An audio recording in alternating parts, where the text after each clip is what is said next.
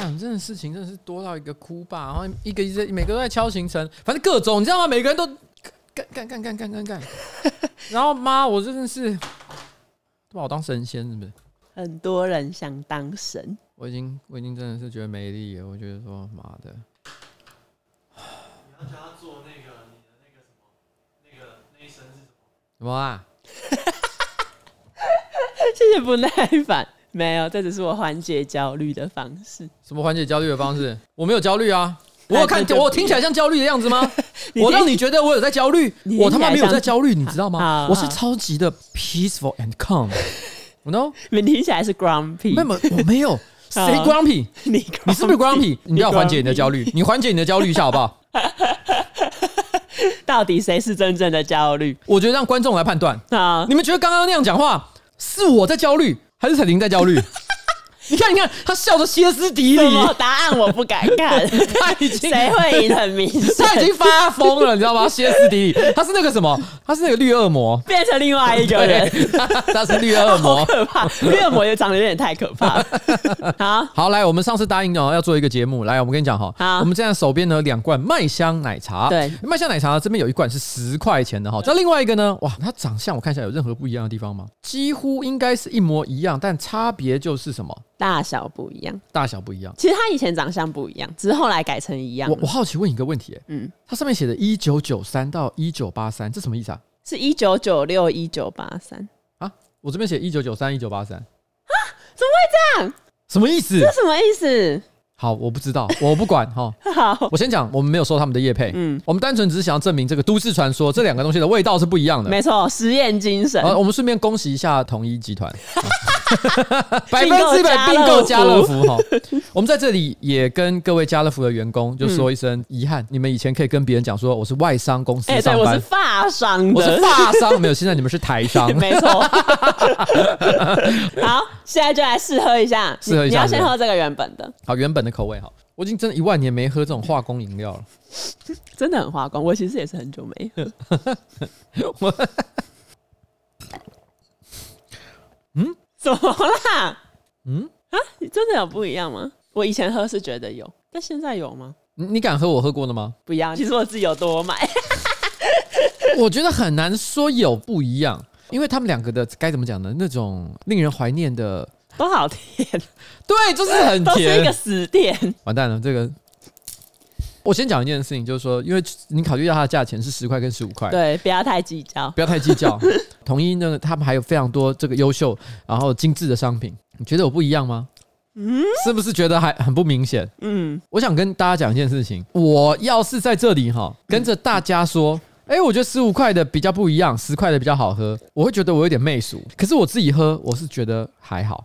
他们两个就算有差异，也小到几乎不重要。嗯，其实喝起来几乎没有不一样呢。对啊，什么十块跟十五块不一样？不要骗自己。可是我以前喝真的有觉得不一样，不然就他们后来可能有在。改那个配方，因为毕竟有这个都市传说，哦、搞不好他们的 PM 产品经理早就已经意识到这个问题的严重性，所以不断的做改良。所以我们在今天看到，哇，今天十块钱跟十五块钱的麦香奶茶呢，嗯、已经几乎没有什么太大的差别。嗯、事实上，其实我们有一个观众好像有来讯息跟我们讲这件事情，对不对？没错，我们来分享一下这个观众的说法。好，关于麦香两版铝箔包口感的问题呢，他说我有一个解答哈。嗯、他说，因为我从小就是喝麦香长大的人，所以我一喝十五元版就能够发现，哎，这不是熟悉的麦香。我刚好得知有一个朋友在统一上班，所以我就。揪住他的衣领，叫他从实招来。他也真的很有义气，帮我去追问产品部的同仁。终于真相大白，他说：“原来呢，这两种包装是在不同工厂生产的哈，机器不同，做出来的也就不同。所以他们是十几年来都没有换机器。所以我是建议他们哈，揪出十五元工厂的内鬼，不然就把十五元包装上的 slogan 涂一涂，避免构成诈欺消费者。嗯，我相信啊。”可能也许哈，对于这些老消费者来讲，他们喝了非常多年，他们知道那个微妙的差异。但是我觉得这个差异哈，没有大到足以说这两个是不同的商品。只有专家喝得出来。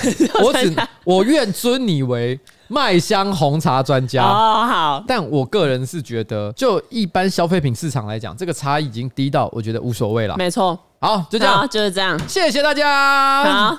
但你今天还没有放开场音乐，哎，对，好干。好，讲了这么多，我居然完全没放开场音乐，所以我们这边就直接开始哈。OK，好了，我们今天的节目，你看我为了配合你，刚刚也把袜子脱掉。那什么意思？袜子脱掉有什么好讲的吗？很重要吗？因为你没有穿袜子，我想说我配合你，也把袜子脱掉，不要让你自己觉得很奇怪。哎、欸，大家好，我是上班不要看的瓜吉，A.K.A 台北市议员邱威杰。今天是我们的新资料夹 Number One Hundred and One，Yes。然后呢，在我旁边是我可爱的小助理彩玲，Yes。哎、欸，什么是搬瓜？你不是要搬家？啊！你刚刚录音前还在画你的那个格局。哦，对对对对对对对，我要搬家，我要搬家。我预定应该是在八月的十号或十五号搬家吧。哦，真的、啊？你知道为什么吗？为什么？因为我老婆说要看日子，她说鬼月就只有这两天可以搬，不是十号就十五号。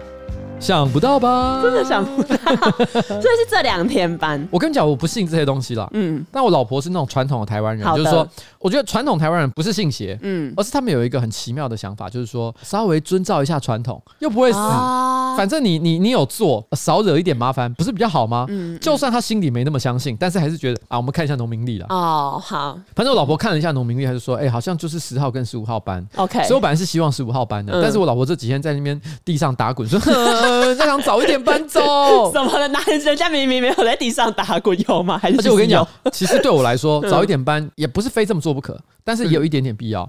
因为你知道我的旧房子要给我的助理怡玲住，对，怡玲的租约是定到八月十五号啊，所以就是在八月十五号的时候，怡玲要有地方可以住。对，所以你要赶快走。所以，所以我今天才在跟怡玲讲说，哦，好了，我们已经在准备搬，要找搬家公司了。嗯，他说，所以老板你什么时候搬？那我就跟他讲说，嗯，八月大概十九号吧。他说，啊，十九号，他眼睛本来睁大。我都要跟他讲说，没有。啦，骗你的十七号。他说哈，十七号，你很无聊、欸。我就说。好了好了，十六号了。他就说哈，十六号，现在这个梗还要玩三次。对，但十五号他就说，哎、欸，可是我租约也只有到十五号，难道要直接无缝接轨吗？嗯，这是不是有点太硬太困难了？对啊，所以我才跟他说，好了，我想办法看能不能提早到十号。好的，你是好老板，我尽力。老实讲，这干我屁事。而且我还留给他很多家具。好人做到底啊，真的受不了。这一段我看整整个都要拿掉吧，超无聊的。但是问题是我们接下来还有什么网友回响的部分吗？网友回。好来，就是因为我们上礼拜不是讨论到，就是你不是说有一些人连可乐什么是哪里做的啊，然后什么包装做的啊，都会说什么喝起来味道不一样。然后就有网友说，汽水用不同的包装装，真的会口感不一样，因为呢包装分子晶格排列密度的关系，所以气体逸散的程度会有差异。基本上的密度呢是玻璃罐大于铝罐大于保特瓶。好，上面听不懂都没关系，反正他就是说玻璃罐的那个汽水气最多，喝起来最爽，就是这样。好，我先讲这个东西，我是知道的，因为你知道吗？以喝啤酒的人来讲，常我们会讲说，日本其实一直都有尝试去研发一些特殊材质，就标榜就它能够。保留气泡的绵密口感最长的时间。嗯，嗯，你如果去看那个很多专用的酒杯，有些高价的，它都会特别强调说它的表层呢有什么样的设计。哦。啊，所以使得可以什么啤酒的香气啊、嗯、啤酒的气泡啊停留比较长的时间。像比如说你看红酒、白酒或者是香槟杯，嗯、它每一种杯子的形状也都不太一样，就是因为每个酒的属性不同。哦，它其实是完全都是考量到品饮的时候如何让它的气泡呈现，或者是让它的香气或者口感。嗯，是在最完美的状态。就这样，好，好，接下来呢，有人说，瓜吉彩铃你好，我是瓜吉的忠实听众，从新资料夹七五二研究室、瓜吉直播、人生晚长到风流韵事审查委员会，我都有听。好，你很棒，但她男友不棒，因为她男友以前呢都会嘲笑她说，听啥小瓜吉啊，他妈的小绿侧翼啦，然后我都保持着哈人一懒脑就惨的心情，懒得跟他吵，自己听自己笑。Uh huh. 有一天呢，开长城车，我一言不合就强制霸占播放器，播出了新资料夹。播完之后呢，我男友就默默的说：“哎、欸，要听下一集吗？” oh? 然后两周后的现在呢，他不仅被圈粉，甚至整个人沉迷。上班听直播笑到抖，晚上睡前还要再听一次。有时候呢，边做爱旁边还一边 还边播着瓜吉的声音。我真是不知道到底要抱持什么心态看待这一切了。他女朋友是毒贩，他就人家一直都不想吸，嗯，然后他就强硬就把那个针筒给他戳下去，然后他人家上瘾。他现在他他女朋友手会一边抖一边说：“再给我一点瓜子。”不错，真的是收服一位听众。好了，谢谢这位朋友对于新资料夹还有瓜吉节目的支持。没错，你是最棒的。好，好，那下一个让你念，因为这是传给你的。对，有一个私讯哈，我真的是看到笑爆，好不好？好不好？有一位廖同学哈，在我们上个礼拜，我们不是讲到说男子啊有那个偷窃的新闻，而且还不止一个，好几个。对，所以当时我们开玩笑讲说，哎，就是高雄的男子区呢，是不是台湾的共产主义示范区？嗯，因为那里的人都对个人财产非常的不尊重。对，哦，都觉得当成公有的。对对，大家都觉得你的就是我的。我的就是我的还是我的，我的还是我的。对，就有一个男子的朋友哈，他也特别传了讯息过来，他说：“哎，我也是男子人哈，男子人真的是共产主义啦。我上次车停在学校哈，我的安全帽就被人干走，那我就把隔壁车的这个安全帽也干走。嗯，结果隔天呢，走去学校，我就发现，哎，我的安全帽被放在我原本停车的格子里面。那我看到隔壁的机车呢，还是同一台，我就把我干走的安全帽放回去了。嗯，然后。” 这是什么？哎、欸，前面那一个偷的非常道义有道。对，对他他还知道要还，他知道要还，知道说我不应该啦 哈，我真的有急用，用完之后我放在原地。他应该不会觉得他是偷，他会觉得我跟你借一顶安全帽，因为我有还你，是这个逻辑。对，这一个主角呢，他本身也是觉得，反正我的被干了，嗯，那我当然要再干一个。这有点像那个你以前小时候有没有用过一种色铅笔？它有一个头，用完你再把它往往屁股戳下去，然后一根新的头就会出来。对，这是循环经济。但我觉得最好笑的是他最后一句话。嗯，廖同学他说：“讽刺的是，我现在读的是法律系。” 廖同学要确定。好，那接下来就到我们上周星座运势。射手座呢，你引以为傲的个人特征会突然不见。什么啊？但不是我，你知道吗？射手座是有一个人叫桑原和真，你知道这个人吗？他谁？我不知道啊，你不知道他是谁？嗯、啊？有一个动画呢，叫做《幽游白书》。然后最近呢，因为 Netflix 不是要把它翻拍真人版本，我知道，我知道。他每天都公布一个真人角色，对，公布了，譬如说飞影啊、藏马啊、浦饭幽助啊，每一个出来，大家都说干好丑，就是你没有看过漫画，你直觉就觉得看起来很丑，对，就觉得这个谁要看？但但题外话是，飞影这一个角色看起来有一点像伯恩，所以伯恩还立刻在自己的粉砖上面发了一篇他自己的 low cost cosplay，就是低成本角色扮演。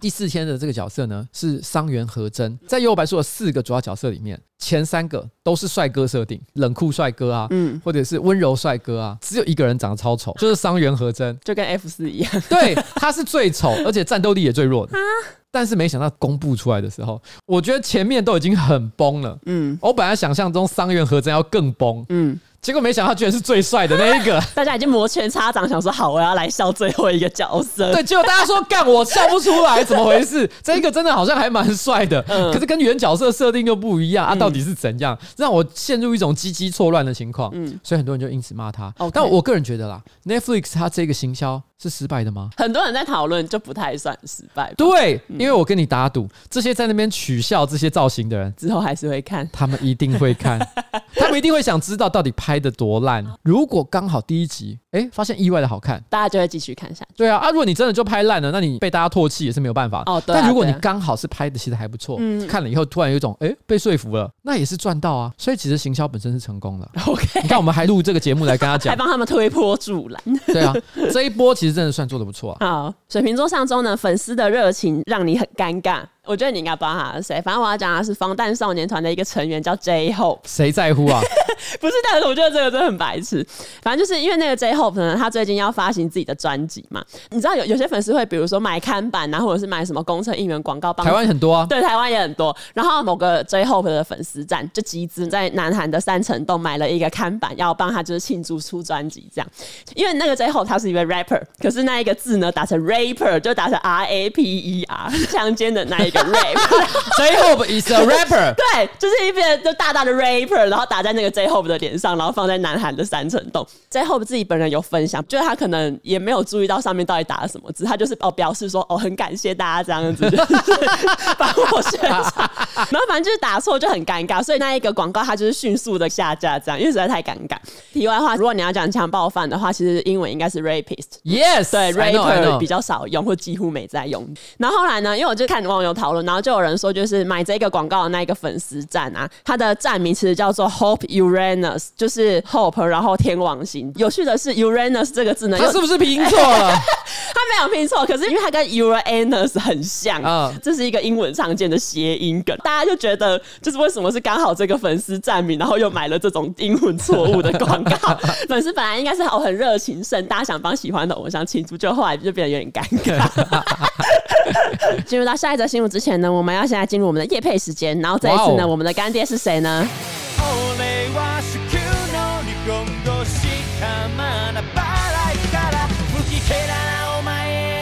是浩哥。他也是我们这个串流内容的霸主啊。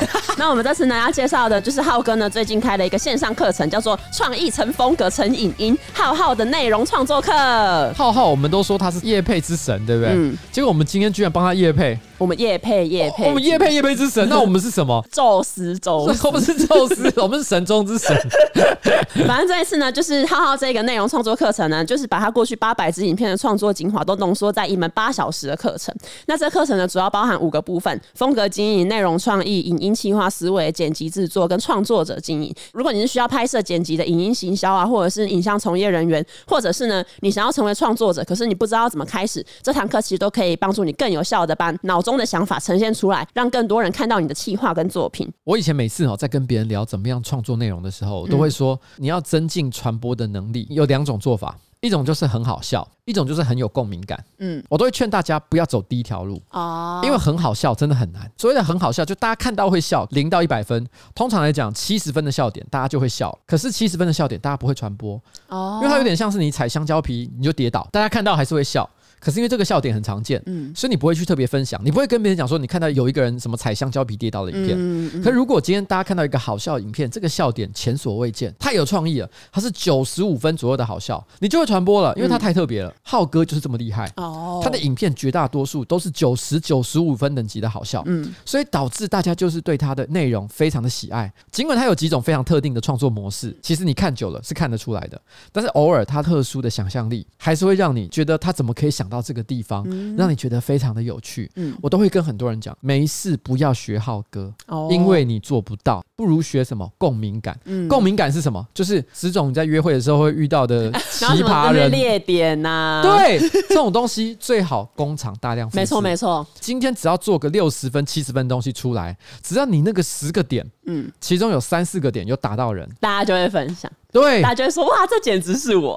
没错，这个东西的制作哈太容易，浩哥的心法是难以学习的。嗯、但今天浩哥做了什么事情？大公无私，他把他的东西直接分享出来。没错，我心里想说，哇，这样以后浩哥还要混吗？他是直接跟你讲说，内容创意、影音企划思维，把他真正独一无二的东西拿出来跟大家分享。所以这一门课程值不值得看看？超级值得，绝对值得，好不好？而且呢，现在因为在募资期间，所以它的价格其实是优于四折，原价八千九，但现在只要三千二。那你如果呢，再另外输入优惠码“呱吉三零零”，呱吉三百还可以再折三百元，等于说多少？两千九，你就可以学到浩哥过去八百多支影片的精华。你刚刚说多少钱？两千九。两千九，嗯，你知道浩哥现在的夜配价格是多少吗？元哇，太赚了吧！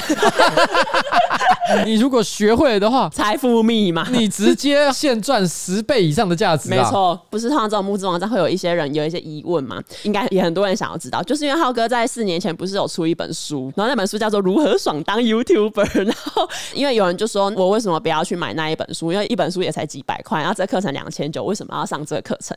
浩哥呢，其实也有回复说，就是这本书里面呢，因为就是书本文字有字数限制嘛。所以很多内容呢，其实也无法透过书本表示。可是线上课程呢，因为内容更深更广，然后也有很多，比如说创意发想啊，是书本里面没有的。这里面呢，也会用影片的实际例子，带你一步一步去创作出一部作品。所以呢，其实这个线上课程呢，价值应该是比纸本的书籍还要大很多的。连我都想看哎、欸，那你可以自己输入你自己的优惠码，呱吉三百，我直接现折三百，好不好？好了，所以我就推荐大家哈，如果你对于创作影音内容有兴趣，或甚至于单纯的你只是想要了解业配之神是怎么做出这么多精彩的作品，你都可以去尝试浩浩的内容创作课。没错，好，好就这样啦，谢谢浩哥。然后接下来进入到本周的第一则新闻。第一则新闻其实有一个前情提要，其实我觉得这则新闻很无聊，只是后续的发展我觉得好荒谬。OK，反正这则新闻是发生在五月，哎，我不知道大家记不记得，因为那时候台湾媒体还蛮爱报道这个新闻，就是有一个乌克兰的难民，一个金发女子，然后她逃到英国，被一对情侣收留，这样。可是呢，收留大概十天之后呢，这个乌克兰难民就跟那个男主人一起跑了，发展出恋爱关系，这样。那个乌克兰难民她叫 Sophia，然后她在十天之内就跟那个男主人 Tony 恋爱，然后 Tony 呢就觉得。哦，他要跟 Sophia 度过余生这样，所以呢就抛下他原本的老婆 Lona 还有两个小孩，他就是直接跟这个 Sophia 搬出去。哇因为新闻报道之后，大家不是都会说什么哦，这个乌克兰难民根本就是小三啊什么的，然后就批评这个 Sophia 嘛。可是 Sophia 就有说，他其实没有要破坏他们的感情，然后他其实也很喜欢这个家庭，也花了很多时间在跟那个原配 Lona 相处。可是呢，因为 Lona 呢是双面人，他一直疑神疑鬼，还故意制造紧张的气氛，但这只是把我跟 Tony 逼得更紧密而已。下面有一段叙述，就是为什么他们萌生爱意。我不确定这个是谁讲的，有可能是 Lona，也有可能是 Sophia 讲的。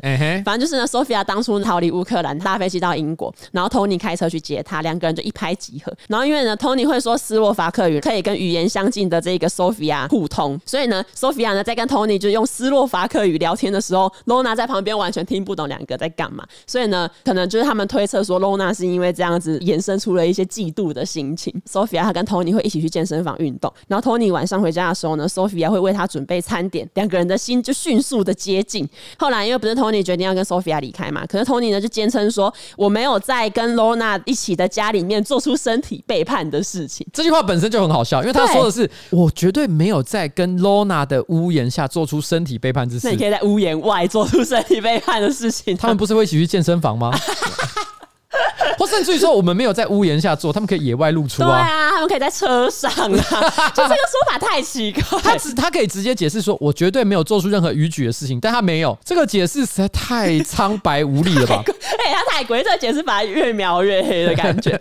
反正就是这样，两边闹翻。然后 Tony 呢，根据五月的新闻，他其实是要带着 Sophia 去跟他爸妈一起住。然后接下来呢，两个人打算就是直接搬出去这样。然后进入正题，就是最近就有一个新的新闻出来，就说因为后来两方闹上法院。然后法官呢，其实是禁止两个人继续在社群上对这件事情发表意见。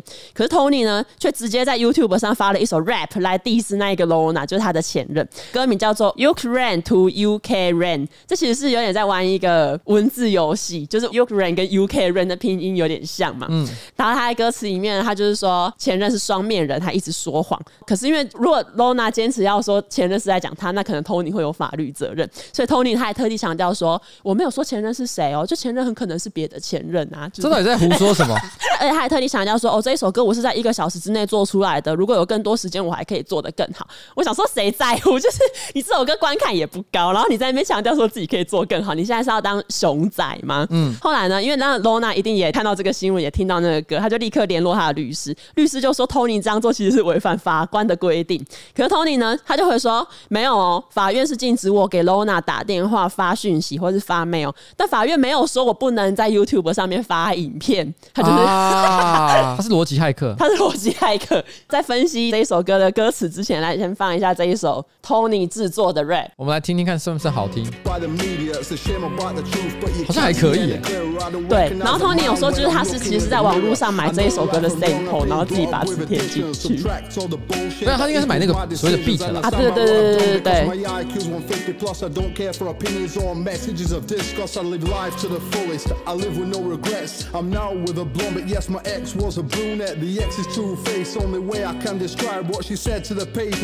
对。大概就是一个这样子的 beat 的歌，然后至于他歌词在唱什么呢？我在这边有揭露一些段落，比如说呢，他有一句歌词是这样，他就说：“给那些自以为懂我的人，我是一只披着羊皮的狼。”我只是货架上被媒体制造出来的产品，这是对真相的羞辱。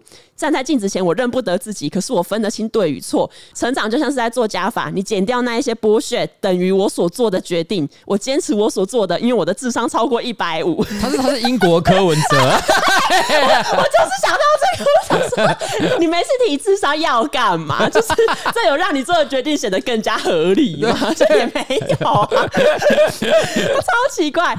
他还有说。你们只凭那些文章就发表了意见，应该是在指就是网络上的那些人。Uh huh. 但是呢，每天朝九晚五工作的是我。我下班回家说我们要帮助乌克兰，但我的前任根本不 care，所以我呢自己做出了要救乌克兰难民的决定。这时候不是有发生很多台湾乡民了哈，嗯、他们都会讲一些很恶的话，譬如说像是哦，我们现在呃乌克兰发生战争，我们要接很多的这个乌克兰女孩子来到台湾，啊、然后呢一副就是他接他们来台湾，他们就可以对他为所欲为那种感觉，免得他们就可以终结单身。对对对，托尼 可以加入这。这些人的讨论。对，就是、啊、我房间里面有一个乌克兰难民，请问一下，有人知道该怎么办吗？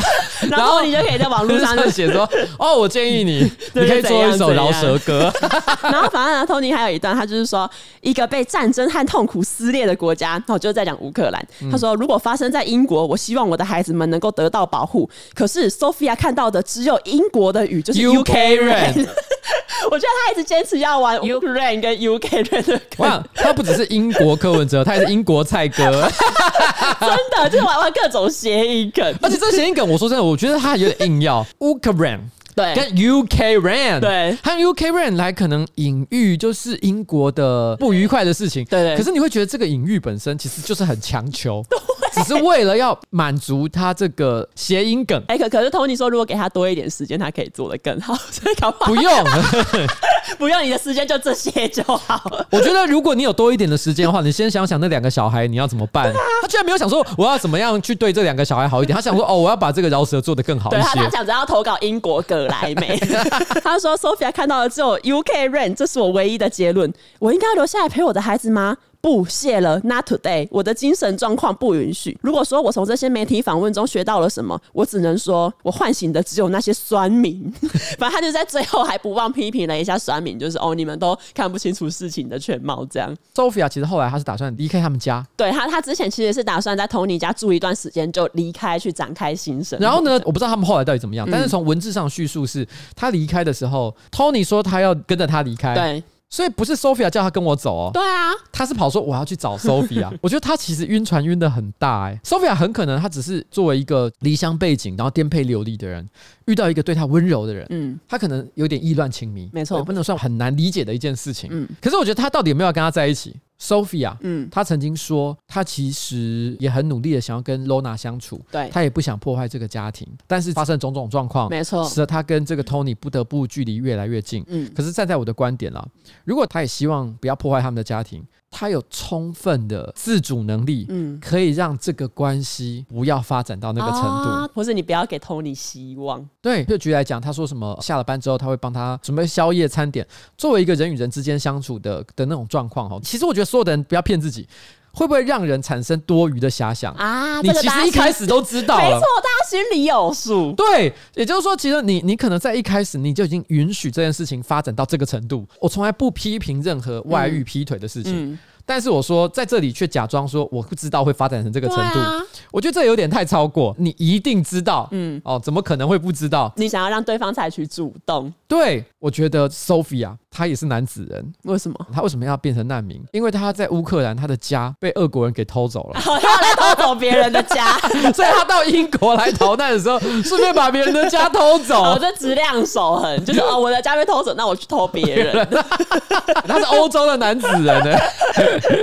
好了，但终究来讲哈，乌克兰整体是一个悲剧了，没错。但是 Sophia 呢，跟 Tony 的故事呢，到底最后会变成是一个喜剧还是悲剧呢？不知道，我们现在是不得而知啊。呃，对。然后大家也不要幻想自己会变成主角之一，并不会。然后接下来呢，有一则我是混蛋妈投稿，我觉得跟这些 Sophia、跟 Tony 还有 Lorna 的故事呢，我觉得还蛮相似的。嗯，好，如果要投稿的话，可以私讯瓜吉的脸书粉专。那这个听众呢说，我是一名行销人员，我一个女性朋友的老公在担任业务，广结善缘的我呢，帮他设定广告。由于朋友的老公是经营个人的品牌，所以 IG 呢绑定了 FB 的粉丝专业，所以我看得到他的 IG 讯息。近期呢，陆续可以看到许多新三色的对话，是来自于朋友老公和他的小三。对话内容基本上可以判定朋友老公与他的小三有婚外情，而且做爱不止一次。然后他问的点是。第一点，对话内容呢，因为很露骨好笑，所以呢，我在马赛克掉相关资讯之后，我会截图分享在我的两个男性朋友的群组。我觉得这好怪哦。我我等下最后再来讨论这个问题。然后第二点说，因为我怕朋友呢跟他的小孩受伤，所以我不敢跟我的朋友说。第三，由于担心我的人身安全，同时呢也担心被提告妨碍秘密，我也不愿意让朋友的老公知道我有看得到讯息这件事情。请问这样的我是混蛋吗？他说呢，他目前的做法是默默截图，留下更多的证据，等看看朋友的老公会不会自己东窗事发。等到时候呢，我再把截图分享给我的女性朋友，才不会让他需要离婚的时候呢净身出户。而且呢，我也真的害怕自己被告留下前科。同时呢，我又觉得我如果一直不讲，那这样不就爽到她老公了吗？啊，这样让她老公一直跟小三做爱，把这个秘密带进棺材，这样子好吗？想请教瓜吉彩铃，你们会怎么做呢？我我说一句实在话，我希望你不要生气啊。因为你知道，我们气味研究室不是都最喜欢去偷别人的电脑来用？对，你不知道这件事吗？你知道这件事吗？我，我们大家就只要看到谁的电脑是开着，我们就去看。嗯，前几天那个东叶啊。他就是去出去买买饮料的时候，嗯、我看他电脑也开着，所以我就偷看了他 IG 的。好，你一定是要讲很无聊，你要制造假讯，白痴，一听就我不知道，我不知道可不可以跟你讲。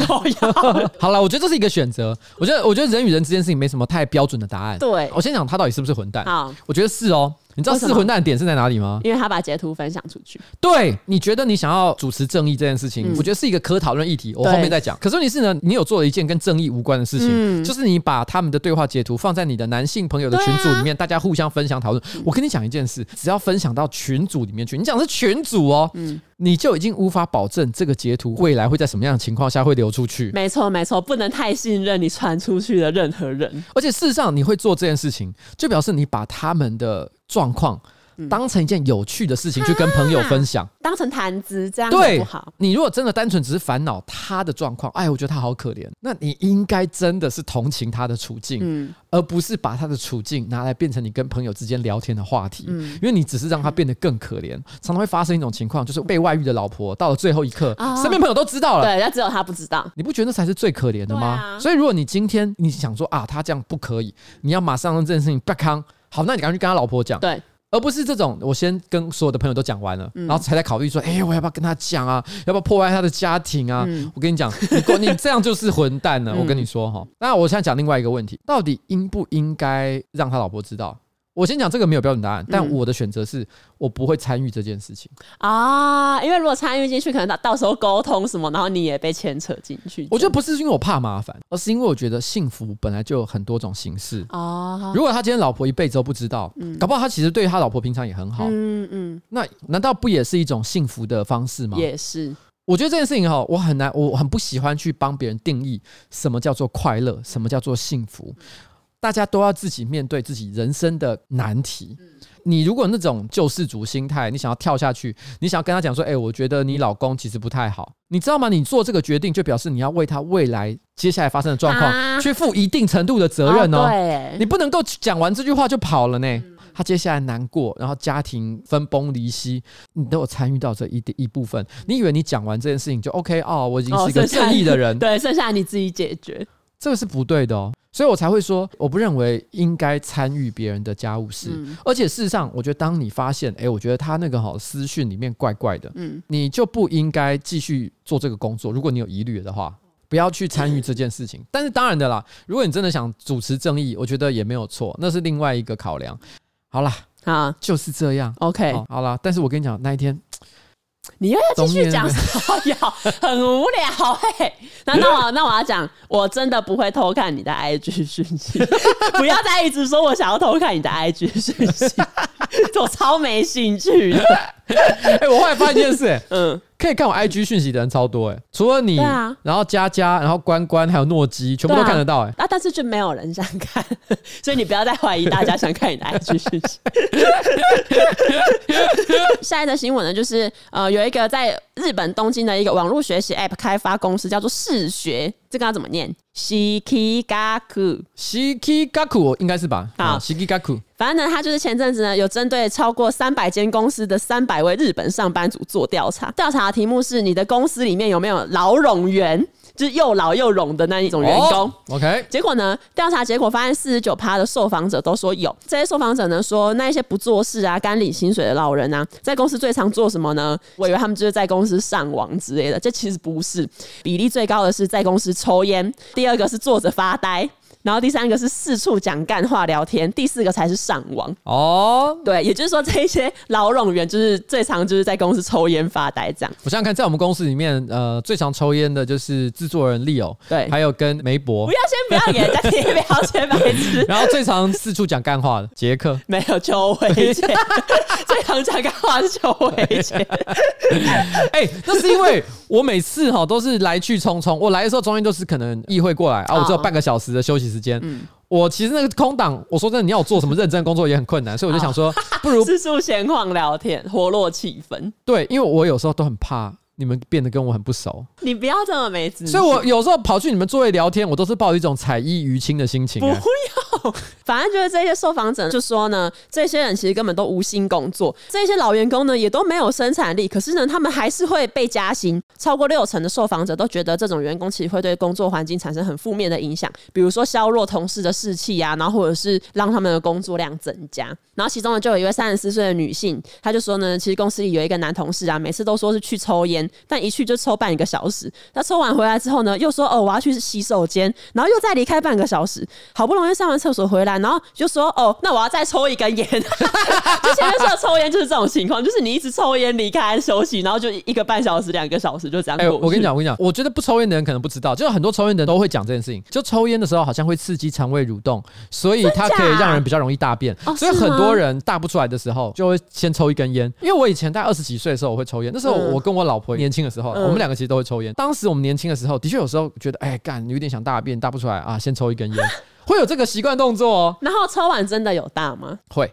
所以你知道吗？他的情况是什么？他先去抽烟，然后接下来说，哎，我好像便意来，然后我去大便，大完便之后，然后又去抽烟。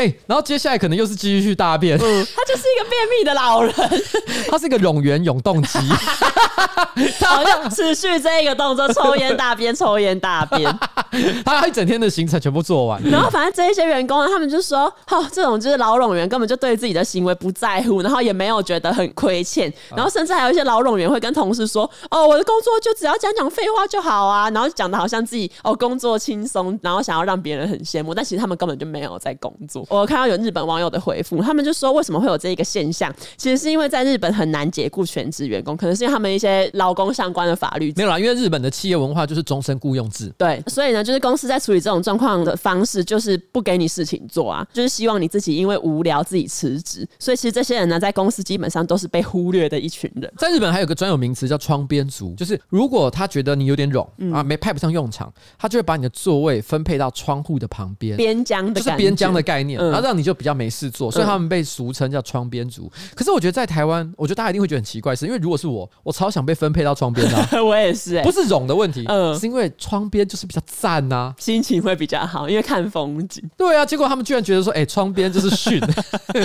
日本人好怪，对啊。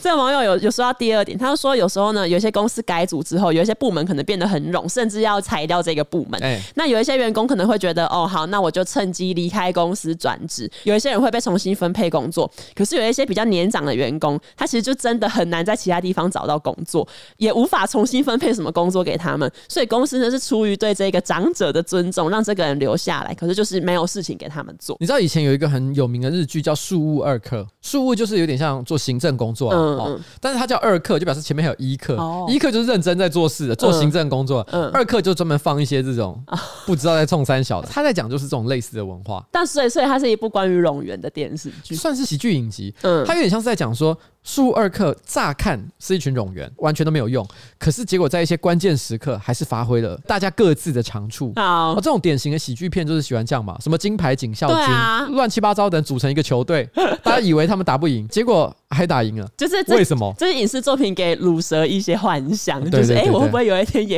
也会有我的用途的时候？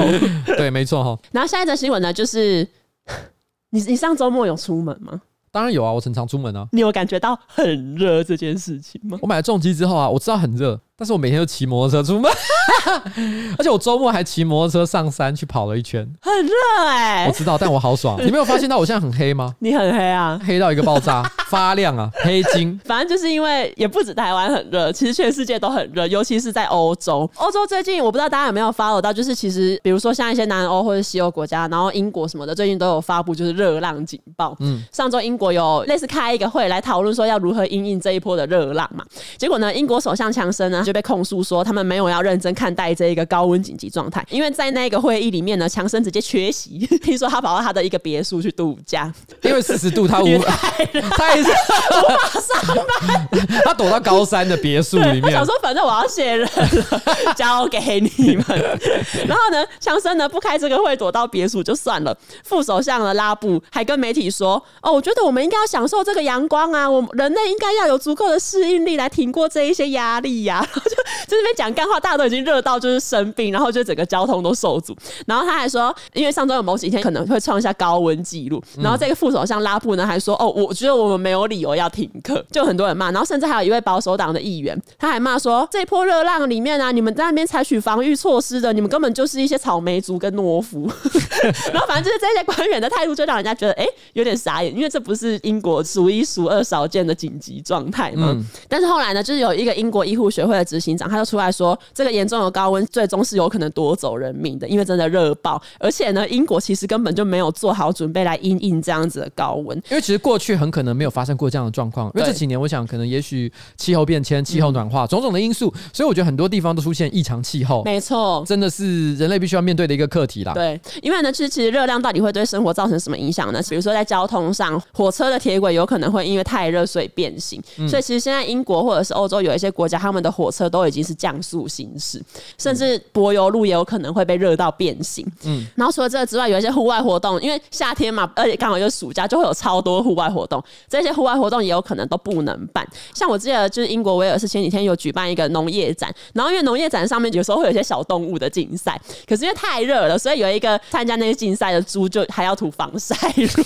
你知道我看到这一段的时候，我觉得很白痴的地方是，这些猪涂防晒乳的时候，他们心里还说：“哦，谢谢哦，我就不会烤黑了，我不会烤黑，而且哦，好凉哦，谢谢你们帮我涂防晒乳。”就隔天就把它直接火烤，火烤来吃。我看到猪涂防晒乳，我想说其实蛮可爱的，但是又会觉得，哎、欸，是不是哪里？你们是不是发疯了？你们直接涂烤肉酱好不好？真的。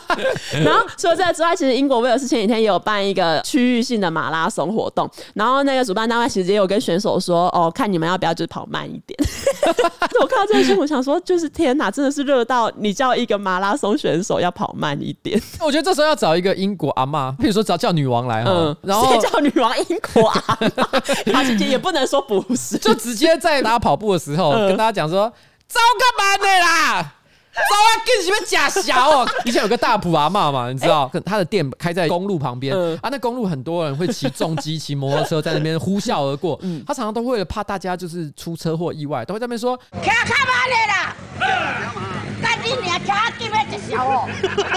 跟你们假小。我觉得女王可能蛮适合的，直接就在讲一样的话。Slow down，slow down，eat my con。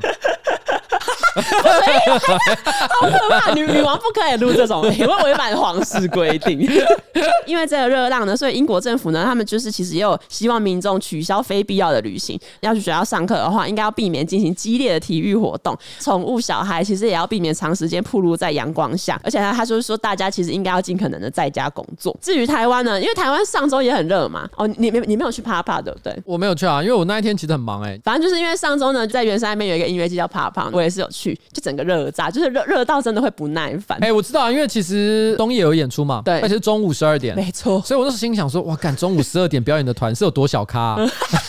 所以这样讲的很假，因为有些人可能就会觉得，哇，欧洲热浪听起来很恐怖，会不会台湾有一天也会？可是其实气象局长证明一点，就有说台湾其实因为有海风的调节，所以不会有这种长时间极端高温。可是因为欧洲因为是内陆型国家，所以呢，一旦热，它就会越来越热，一直到天气形态转。我只能说，好像因为毕竟现在气候变迁真的是一个很大的问题，没错，所以大家也不能够太过轻忽了。Yes，然后下一则新闻呢？下一则新闻，我觉得我觉得超奇怪，这跟前我们前几周讲的那一个什么诅咒狗狗死掉那一个有点类似。就是前几天印度有一个新闻台就有报道说，在印度某一个地方的警察，他们在巡逻的时候就发现，哎，有一辆汽车怎么看起来感觉开的很不稳，他们就怀疑说，哦，驾驶可能有喝酒，所以就盘查嘛。后来在车上发现有六瓶洋酒，那驾驶呢跟其中一名乘客也因为没有通过酒测被逮捕。可是呢，一起被带回警局的其实还有车上的一条德国狼犬，因为根据报道说，这个德国狼犬跟那个驾驶还有那个乘客一起被控说违反禁酒法。我觉得接下来已经越来越荒谬，因为新闻说这个德国狼犬，因为它只听得懂英文的指令，而且呢，它只吃昂贵的狗饲料，让警方很头痛。警方呢还要向社区里面一些懂英文的年轻人求助，就请他们帮忙跟狗。不是，我跟你讲，我觉得这件事情很好笑的点是说，你觉得狗要跟你讲什么？对啊，狗狗说哦，我我我自首这样。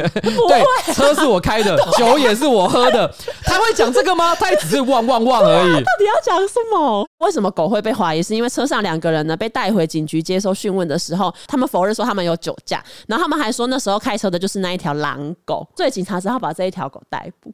这这不是假新闻吗？不是假新闻。我的发疯哎、欸！但我觉得有可能就是因为他们不想要被指控酒驾，他们随便掰了一个理由。但我有一个好奇的问题，嗯，印度是全世界人口第二多的国家啊，这么大的一个国家，他们是不搞宠物沟通师的？对、欸，他们应该来台湾找宠物沟通师，哎，也不用过去啊，因为台湾的很多宠物沟通师都标榜说，只要看照片，哎，对，就可以沟通，就可以沟通。我跟你讲，直接越洋哈视讯，然后直接看那只狗，我相信台湾的那个宠物公司应该可以帮那只狗讲出一句话应该可以胜任，对，可以胜任，然后直接跟他们讲说，这个也怪在我头上，没有，不用找台湾宠物公司，我也可以帮这一只狗辩护说靠背哦，你们知道你们在讲什么？然后呢，最后一则新闻其实也是可爱动物故事，因为强生不是快要下台了嘛？欸但其实这个新闻跟强生没有什么关系，反而是跟英国首相官邸的一只猫叫做 Larry 有关系，因为它呢就是号称是英国的第一猫。为什么它会卷入这个强生下台的政治纷扰？就是因为呃，其实有一个呼声很高的首相参选人叫摩丹特，他虽然呼声很高，可是他其实，在最新一轮的投票里面排名第二。这样，然后这一位摩丹特呢，他就说，如果他就是真的有选上首相的话，他可能会带着自己的四只猫搬进官邸。突然带四只猫进官邸，那这个 Larry 他原本熟悉的环境就会受到挑战。Larry 这只猫其实已经。住在英国首相官邸已经住了十几年，嗯，他是以前的这个首相带进来的，没错。因为那个首相离开的时候，他并没有把猫一起跟着带走，他就把猫放在那。但这个也要强调一下，这个在欧美的政治圈，像美国或者是英国这这些地方，嗯，其实是很多人当选总统或首相哦，这些重要的这个政治人物呢，常常有领养宠物的习惯，嗯，表达一下就是我对于这个动物非常的友善，嗯，然后他们为宠物取名。然后跟他们相处的过程也常常成为新闻上的话题。没错，没错。对，所以我觉得 Larry 应该是在这个情况底下进入到了英国首相官邸。嗯，但不论什么原因，后来那个首相没把他带走，对，他就继续留在那里住了十几年。所以就是在这过程当中，几个上任又卸任的这个首相呢，都跟 Larry 没有任何的主从关系。没错，你甚至于可以说 Larry。才是真主人，才是真正的首相官邸主人。没错，Larry 之后可能就是要面临有四只就是别人的缅甸猫这样搬进来，然后这个新闻就是这样子报道嘛。因为 Larry 其实自己有一个自己的非官方推特，然后有有六十三万五千名追随者，其实还蛮多。什么叫非官方推特？所以这不是首相官邸帮他成立的。嗯，就是一个谁帮他成立的？不知道谁帮他成立的。OK，然后这个推特上面的 Larry 呢就有发文，他就说呢，第一点我不是强生的猫，第二点呢，和过去所有的首相一样，强生只是唐宁街暂时的居民，第三点我才是这里的永久居民，所以强生离开我还是会留下来。第四点，他说对，这一切很令人尴尬，可是很快就会结束。猫咪的次元切割刀，他就是说哦，不管首相是谁，都跟我没有关系，我永远都会住在这个首相官邸。没错，印度的狗会开车啊，英国的猫会写社群，外国的宠物跟台湾宠物到底是差在哪里？真的？为什么他们都很厉害？因为看起来真的都很厉害。然后我就在想，你知道有一些那种推理小说，他们会用不同的视角，比如说最近有一本推理小说，它好像是用什么扫地机器人的视角来推理这个案件。哦，然后我就觉得这种猫就是会成为推理小说的主角。啊，他目睹了首相官邸的谋杀事件，没错。而且因为他可以从猫的角度看到很多别人看不到的东西。对，我觉得搞不好就可以出一个这样子的作品。哇哦，蛮有趣，蛮有趣。Larry 探案，Larry 探案，然后是首相官邸谋杀案，听起来就很厉害。对，好，那以上就是我们本周的新闻。好，最后我要分享一则我是混蛋。然后如果要投稿的话，请私讯瓜吉的脸书粉专。好，几年前的某一个周末，我跟男友在百货公司楼上的美食街排队买午餐，排了好久，我就开始觉得不耐烦，然后我就注意起百货公司放的音乐，听了听完之后，我就转头跟男友说：“哦，他们的音乐品味也太差了吧，真的很难听哎。”然后男友看了我一眼，没有讲话，继续划手机。我想说，哦，他可能应该也就是不耐烦到不想说话吧。又过了十几分钟，我又更不耐烦，我就直接发出怨恨的怒吼说：“哦，这音乐真的很难听呢！到底为什么会放这么难听的音乐？”这次呢，男友的眼神眯了一下，但又继续转头不说话，反而是前面有一个年轻女子转过来，怒气冲冲的瞪着我。我想说，我跟另一半讲话，你看个屁！终于队伍渐渐的消化。我们排到摊位的前面，我探头出去看菜单，然后想要看要吃什么。这时候，我人生第一次体验到什么叫做被五雷轰顶，全身无力，狂冒冷汗。因为就在我们摊位的附近，有一个糖宝宝的陶笛表演团。他说：“原来男友不想回话，前面的女生瞪我，就是因为这样吗？”当下我什么都不想吃，只想要赶快回家。我的头真的好昏，我的世界正在崩塌。请问这样的我是一个混蛋吗？事后她跟男友讲这件事情，男友当时呢心里在想说：“哎、欸，我的女友心地真的这么糟吗？”而且我的男友、欸，哎，哎，所以这个又是男的。对他其实我我看这段故事的时候，啊、我有发现这应该是一对同志情侣。OK，他说后来男友笑到不行的跟我说：“哦、呃，他当时心里想说，哎、欸，我的男友是不是心地真的这么糟啊？对，这个人我可以共度一辈子吗？” 回家我立马找了几个糖宝宝的团体捐了一些钱哈，希望可以帮助到他们啊！我真的不是混蛋啊！希望当年那个瞪我的女子，你可以听到，拜托哈。好，我觉得他评论的就还是音乐本身，他并没有对任何身份或者是任何疾病做出歧视。对，因为我觉得他本意不是坏的，从脉络来看了哈，所以，可我觉得这说明了一件什么事情呢？就当你在公共场合或者甚至于在网络上的时候，不要轻易的对于第一阵的风向做出任何直接强烈的评论，因为有很多事实的真相可能跟你表面上看的并不相同。譬如说，你在一个百货的卖场听到很难听的陶笛演奏声，它有很多可能，对，它可能是真的演奏很差的音乐表演者，嗯，它也可能是一些。为了公益而表演的呃糖宝宝们，嗯，但也可能是刘彩玲和谢长廷，有可能是谢长廷带的陶笛吧，陶笛才艺吧。哎、欸，那是我以前的梦想、欸，我一定会努力练习，我不会让大家失望。如果你今天想想看，我们在这里讲。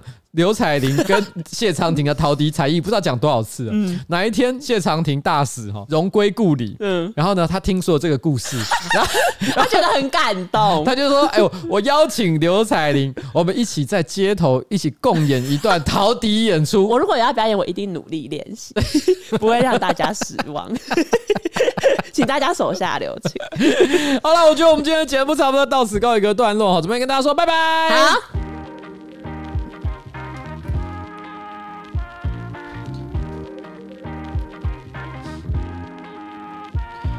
哎，一百零一集，我们有一个叶配干爹，居然是我们的叶配之神浩哥啦！没错，浩哥的这个创意成风格成影音的浩浩的内容创作课线上课程哈，真的是非常值得大家直接线上购买。我们现在募资期间呢，优于四折哈，原价是八千九，现在只要三千两百块钱。如果你使用优惠码瓜吉三百哈，还可以直接再折三百块钱。哦，这么好的事情，你不要吗？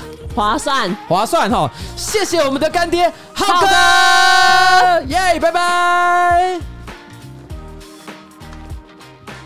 好了，拜拜，拜拜。